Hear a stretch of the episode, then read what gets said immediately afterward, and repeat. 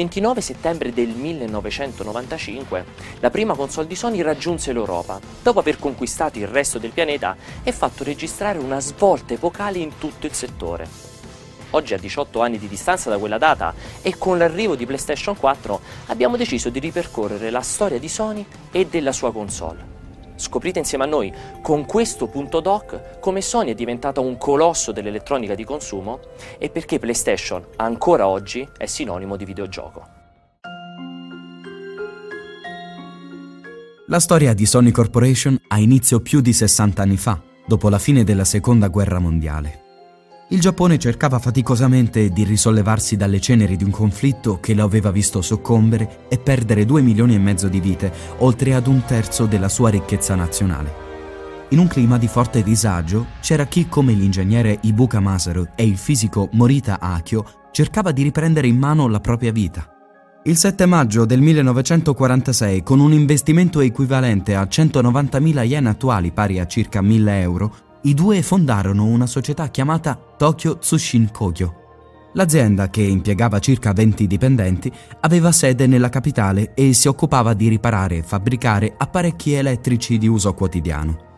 I primi dispositivi prodotti furono un bollitore per il riso e un registratore a nastro magnetico chiamato Type G. La prima svolta importante per la compagnia avvenne verso la metà degli anni 50. Nei laboratori Bell del New Jersey era stato inventato il transistor e Ibuka, intuendone le potenzialità, chiese e ottenne dagli americani una licenza per la loro fabbricazione. Nel maggio del 1954 i primi dispositivi a semiconduttore marchiati Tokyo Tsushin Kogyo invasero il Giappone, mentre l'anno successivo fu il turno della prima radio giapponese interamente a transistor. La TR-55 fu anche il primo prodotto a portare il marchio Sony nonostante sarebbe diventato ufficiale solo nel 1958. La genesi di questo nome è davvero particolare. L'azienda voleva trovarne uno che identificasse facilmente i suoi prodotti in ogni angolo del pianeta, senza però darle una connotazione locale specifica. Morita Akio ebbe allora l'idea di creare un termine che non esistesse in nessuna lingua. Combinò la parola latina sonus, quella inglese sunny, e l'espressione del gergo giapponese sonny boys, un appellativo che all'epoca indicava una persona giovane con uno spirito libero e innovatore, proprio come le persone che lavoravano nella sua azienda. Il successo sempre maggiore della compagnia, anche al di fuori del mercato asiatico, portò alla nascita nel 1960 di Sony Corporation of America, con sede a New York. Da allora per la società è stata una vera e propria ascesa senza precedenti nel settore. È a essa che si devono prodotti innovativi come i televisori Triniton, il Walkman, i videoregistratori, i lettori DVD e Blu-ray, fino ad arrivare al prodotto di intrattenimento videoludico per eccellenza, PlayStation.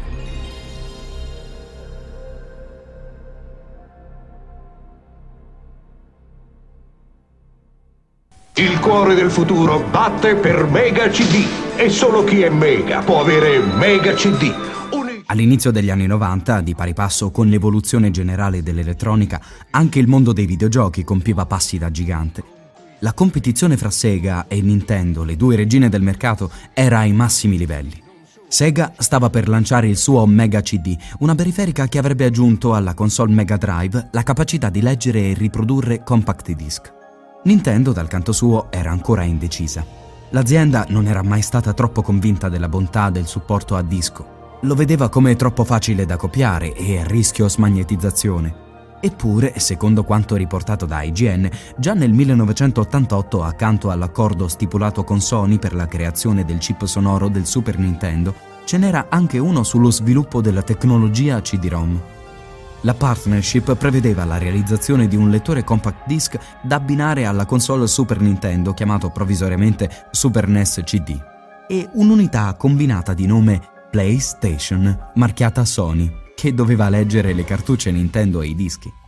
Per questi lavori Sony si era affidata ad un giovane ingegnere di nome Ken Kutaragi, che si era distinto all'interno della società per la sua inventiva ed esuberanza. Kutaragi in passato aveva cercato di convincere i vertici della sua azienda ad entrare nel mondo dell'intrattenimento elettronico, ricevendo sempre dei no. Per Norio Oga, l'allora presidente di Sony, la compagnia non si occupava di giocattoli per bambini. e i videogiochi erano considerati tali da buona parte dei non addetti ai lavori. Agli inizi del 1990, mentre Ken Kutaragi procedeva nello sviluppo dei progetti, Nintendo non era più convinta di alcuni particolari dell'accordo. Sony avrebbe prodotto i supporti CD e ne avrebbe curato la distribuzione, e questo non piaceva alla società di Kyoto che così avrebbe perso dei guadagni. A sorpresa, quindi Nintendo si rivolse ai rivali di Sony, la Philips. Il 1991 segnerà una spaccatura fra le due compagnie giapponesi in occasione dell'International Consumer Electronics Show, l'ignaro Kutaragi annunciava i dispositivi compact disc realizzati con Nintendo. Mentre l'azienda di Super Mario sorprendeva tutti rivelando di collaborare con Philips per lo sviluppo di un progetto legato ai supporti CD. Kutaragi rimase scioccato dalla notizia e non nascose la sua rabbia a Norio Oga. Fu allora che riprese vigore la proposta di concepire un intero sistema di intrattenimento. Inizialmente Sony pensò di non sprecare il lavoro svolto e di continuare nello sviluppo della console a cartucce e compact disc. Nel 1992 erano stati già fabbricati 200 prototipi di questa piattaforma, ma il progetto non convinse i vertici e l'idea venne presto abbandonata. Anche perché Nintendo avrebbe rivendicato il pagamento dei diritti di sfruttamento dei suoi giochi. Sony decise allora di pazientare e di aspettare la prossima generazione di console. Kutaragi si mise quindi a lavorare su un processore più potente, in grado di sopportare poligoni e velocità di funzionamento maggiori. Nell'ottobre del 1993 Sony poteva finalmente annunciare di essere al lavoro su una sua console a 32 bit. Nome in codice PlayStation X. La notizia colse tutti di sorpresa generando non poche perplessità. In tanti, anche all'interno della compagnia, si chiedevano se Sony sarebbe stata in grado di reggere da sola il confronto con i colossi Sega e Nintendo Intanto, il 16 novembre del 1993 nasceva ufficialmente Sony Computer Entertainment, la divisione della compagnia che si sarebbe occupata di gestire tutto ciò che riguardava il marchio PlayStation. Ogni tassello del puzzle sembrava andare al proprio posto, ma c'era da risolvere un grosso problema, quello del software. Le rivali potevano contare su una vasta gamma di titoli provenienti dalle terze parti. Inoltre Sega poteva contare sulla conversione dei suoi giochi arcade, mentre Nintendo sull'incredibile valore di franchise come Mario e Zelda. Sony sapeva che da sola la potenza non sarebbe bastata per avere successo. Bisognava portare dalla sua parte molti sviluppatori e titoli popolari. Ken Kutaragi ebbe allora l'idea di organizzare una serie di incontri promozionali con i principali sviluppatori giapponesi. I rappresentanti delle software house rimasero favorevolmente impressionati dall'hardware della console, anche se alcuni sembravano scettici sulla tecnologia 3D. Quando il progetto PlayStation rischiava in parte di arenarsi, un insperato quanto involontario aiuto a Sony giunse dalla rivale Sega. Nel dicembre del 1993 la società lanciò Virtua Fighter, il primo picchiaduro arcade in grafica poligonale 3D. L'impatto di questo titolo sul pubblico fu devastante e molti sviluppatori, fra i quali Konami e Namco, chiesero a Kutaragi se era possibile riprodurre qualcosa di analogo su PlayStation. La risposta non poteva che essere affermativa e Sony reclutò nei mesi successivi 250 compagnie terze parti solo in Giappone. Non contenta, l'azienda acquisì la casa di sviluppo britannica Psygnosis per realizzare dei giochi internamente. Nel 1994 PlayStation arrivò finalmente sul mercato e fu un trionfo con un milione di unità vendute in Giappone nei suoi primi tre mesi di vita. Grazie ad un prezzo inferiore al concorrente Sega Saturn, al design compatto, al controller ergonomico e ai titoli di enorme qualità, la console attirò l'attenzione dei giocatori. Fu proprio durante il ciclo di vita di PlayStation che si affermarono alcuni tra i giochi e personaggi che hanno fatto la storia. Da Crash Bandicoot a Tekken, da Metal Gear Solid a Gran Turismo e Ridge Racer.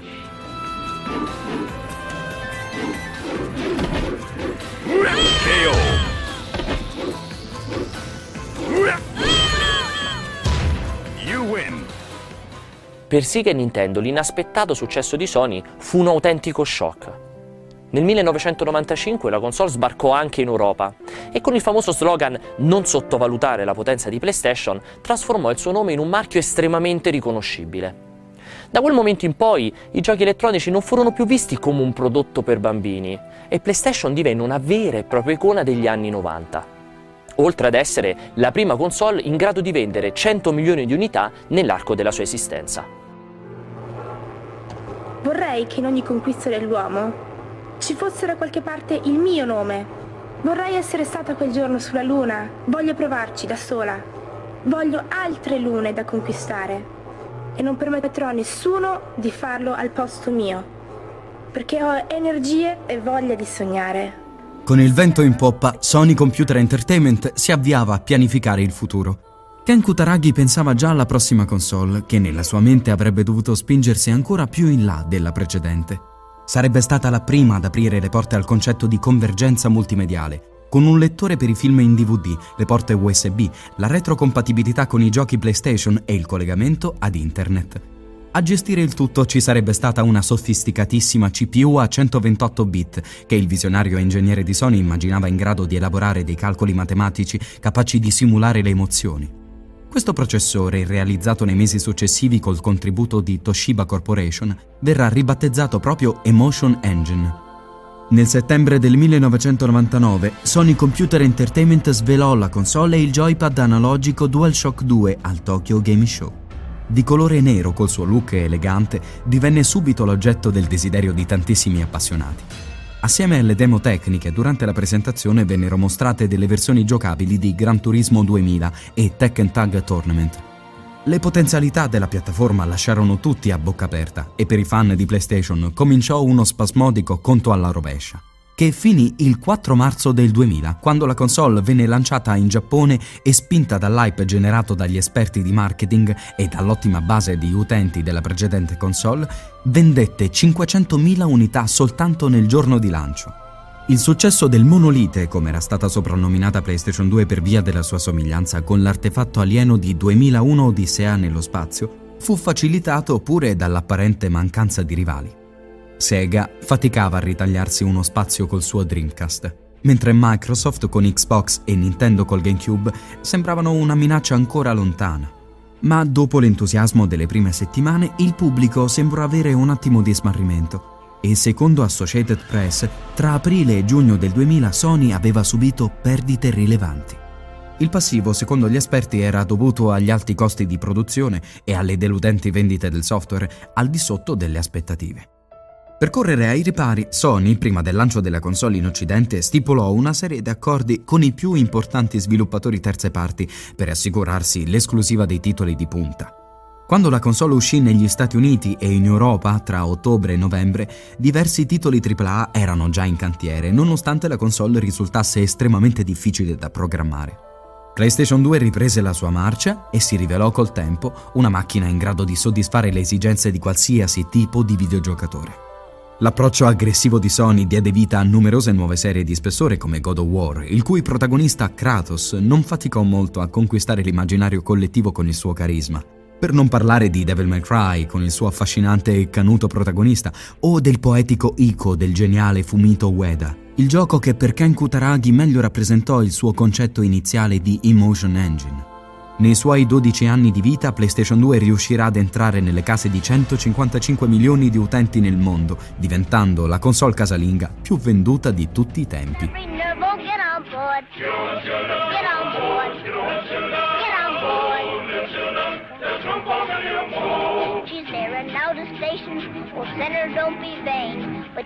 Get your tickets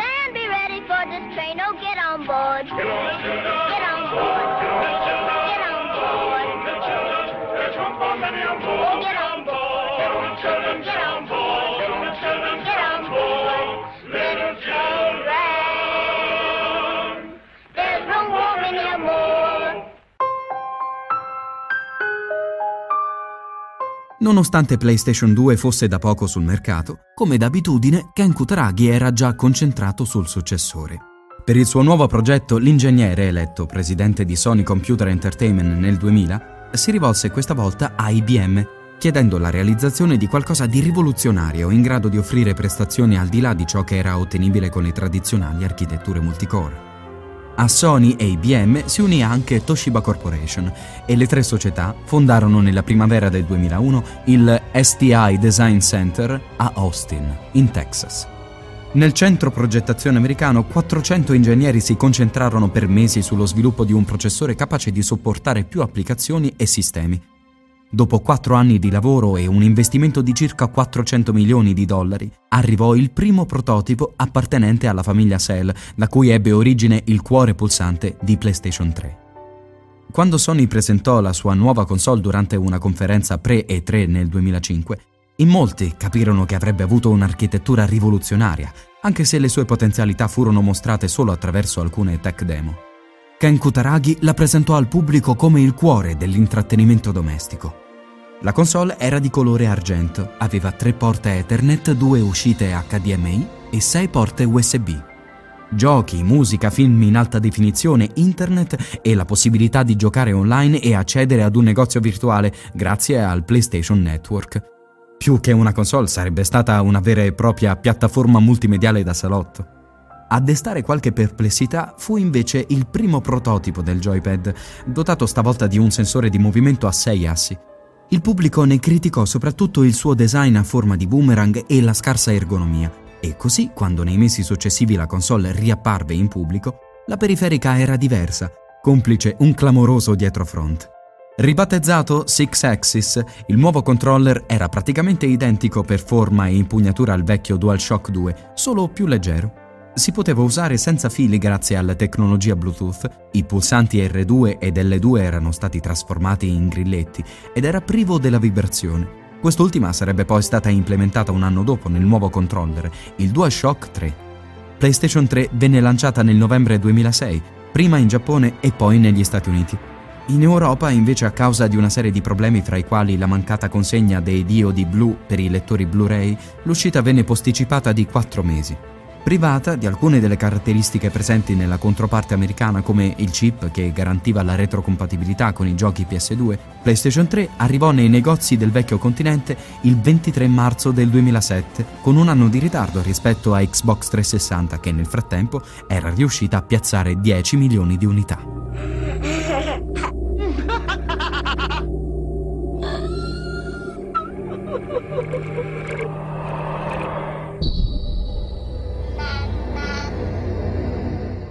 PlayStation 3 non ha avuto un inizio facile. Tra problemi produttivi, campagne pubblicitarie sottotono e clamorosi errori di marketing e comunicazione.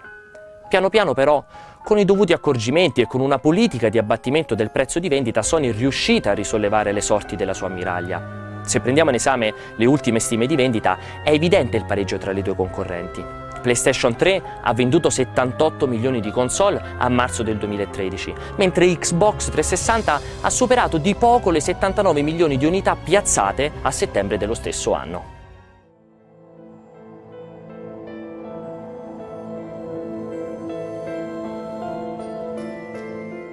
Il successo ottenuto nel settore dell'intrattenimento casalingo ha spinto Sony a tentare l'avventura anche in quello dei portatili. La compagnia voleva che i suoi fan potessero godere della multimedialità tipica di una piattaforma casalinga sul palmo della mano. Il 12 dicembre del 2004 arrivò così PlayStation Portable, la prima console mobile targata Sony. Una nuova sfida a Nintendo, la regina incontrastata di questo settore del mercato, era stata lanciata. PSP offriva la possibilità di giocare in movimento, vedere video, ascoltare musica e connettersi a internet grazie al wifi. Su un supporto ottico UMD poteva inoltre vantare un parco titoli decisamente accattivante, ma tutto questo non bastò in termini di vendite a tenere il passo del rivale, il Nintendo DS. Una console sulla carta molto meno performante e completamente votata al solo videogiocare, ma che fu la prescelta dal grande pubblico. Sony tentò allora la carta del restyling, proponendo versioni della console che differivano dall'originale per qualche funzione extra. L'ultima della serie fu PlayStation Portable Go, Annunciata alle 3 2009, la console rappresentò però un ulteriore insuccesso commerciale per l'azienda a causa dell'alto prezzo di vendita e della limitazione dovuta alla disponibilità dei giochi solo tramite digital delivery, che in qualche modo stizzì le principali catene di vendita che in poche settimane smisero di supportare la portatile. Sony però non si arrese e già da qualche tempo era al lavoro in parallelo su un nuovo progetto, nome in codice NGP, ovvero Next Generation Portable. Si trattava di un'ambiziosa console portatile caratterizzata da una tecnologia all'avanguardia e da funzioni social. Touchscreen OLED capacitivo da 5 pollici, touchpad posteriore, giroscopio, accelerometro e doppia fotocamera VGA sembravano elementi in grado di fare la differenza sul mercato. Dopo essere stata presentata al mondo intero in occasione del PlayStation Meeting del 2011, PlayStation Vita arrivò sugli scaffali dei negozi giapponesi il 17 dicembre di quell'anno. La console venne lanciata in due versioni, una dotata di connettività Wi-Fi e l'altra fornita anche di un modulo 3G per la connessione su rete cellulare e di un GPS. Sony spiegò che il nome Vita era stato scelto appositamente perché era sembrato quello più appropriato per un sistema di intrattenimento che offriva funzioni social e applicazioni da usare in ogni momento della propria giornata. Purtroppo per Sony anche questo tentativo di entrare nel mercato mobile si rivelò un mezzo fiasco. All'insuccesso della console, secondo gli esperti, contribuirono diversi fattori. La concorrenza di smartphone e tablet in grado di offrire un divertimento analogo a costi minori e presunte scelte di marketing sbagliate. Inoltre il pubblico non era soddisfatto di quelli che dovevano essere i titoli di punta di lancio della console. Nonostante l'enorme potenziale, con sole 5 milioni e mezzo di unità vendute in tutto il mondo, PlayStation Vita fatica tuttora a ritagliarsi un suo spazio all'interno del mercato delle console portatili e il suo futuro appare incerto. Secondo gli analisti, Sony non è riuscita a rispettare gli obiettivi di vendita previsti per l'anno fiscale 2012, nonostante siano stati rivisti a ribasso per ben tre volte. In più, all'orizzonte non sembra esserci grande interesse da parte degli sviluppatori terze parti a investire sulla piattaforma, almeno in Occidente, ragion per cui Sony ha deciso di cambiare strategia e a settembre del 2013 ha annunciato PlayStation Vita TV. Si tratta di un nuovo dispositivo domestico che consentirà di giocare con i giochi per PlayStation Vita sulla TV di casa, ma anche di guardare programmi televisivi. In questo modo la società giapponese è convinta di poter rilanciare in parte la sua console portatile. 新しい教頭先生です私はそんじょそこらの教頭先生じゃありませんゲームでみんなと共に戦う教頭先生なんだはい降りてくださいせ出るぞプレイステーションビータ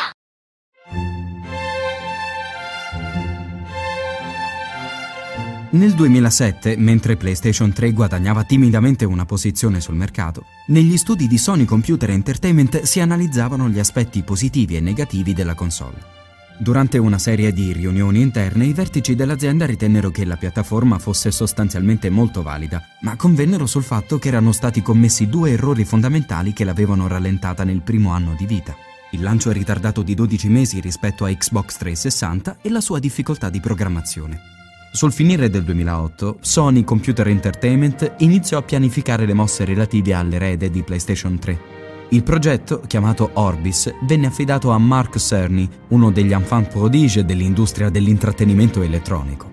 Il game designer americano aveva iniziato a lavorare in Atari all'età di 17 anni e nel 1984 aveva pubblicato il suo primo videogioco, il famoso arcade Marble Madness, la sua carriera si era poi sviluppata nel corso degli anni in una serie di collaborazioni con Sega, Naughty Dog, Insomniac Games e con la stessa Sony.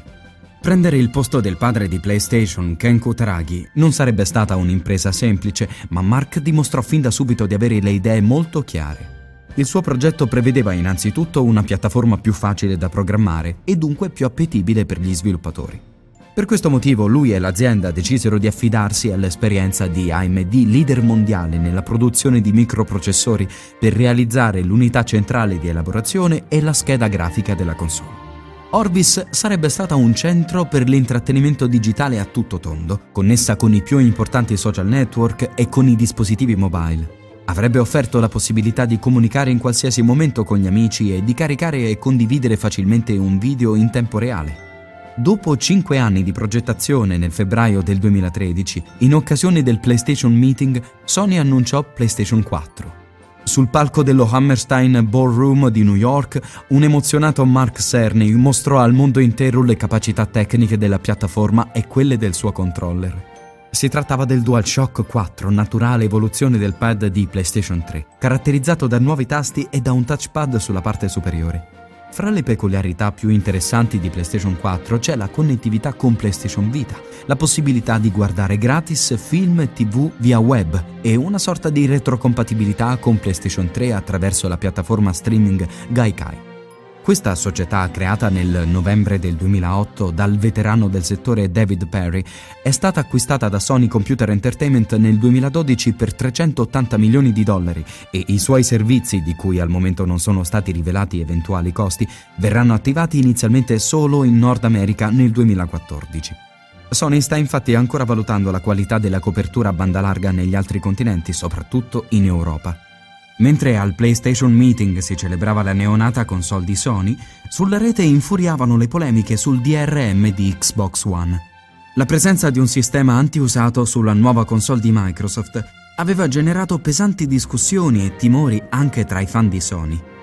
A pochi mesi dal lancio della console, l'azienda giapponese ha dato così una stoccata a Microsoft, annunciando che PlayStation 4 non avrà nessun sistema anti-usato integrato nella console o nei giochi da lei pubblicati.